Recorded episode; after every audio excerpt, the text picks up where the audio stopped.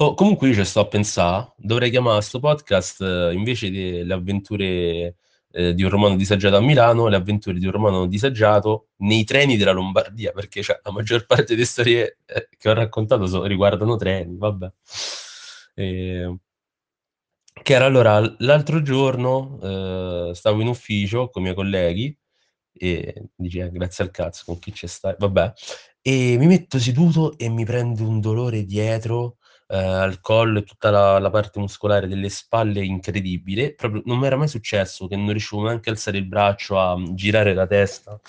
Eh, sto così e poi dico appunto ai miei colleghi dico no, oh, usciamo così vado anche in farmacia e, e mi prendo qualche medicina arrivo insomma ho una crema più che altro Arrivo in farmacia e le faccio la tipo, guarda, mi fa un male cane qua, non gliela faccio più, sto, sto, a morire, prego, dimmi che posso prendere.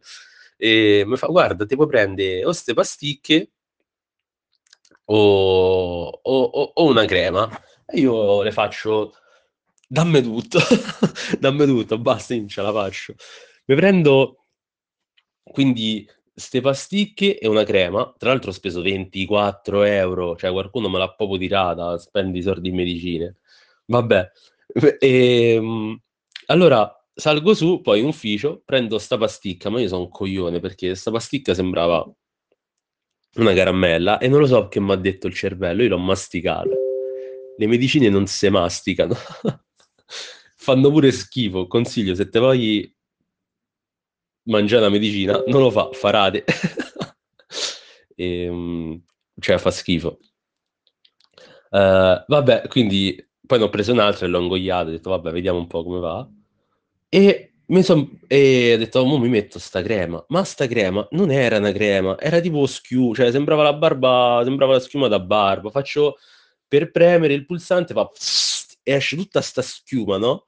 E dico, ma questa, ma che cazzo mi ha dato?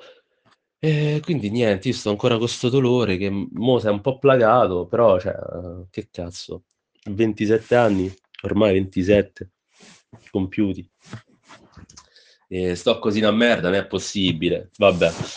E, dai, almeno stasera non riguardavo i treni. Bella?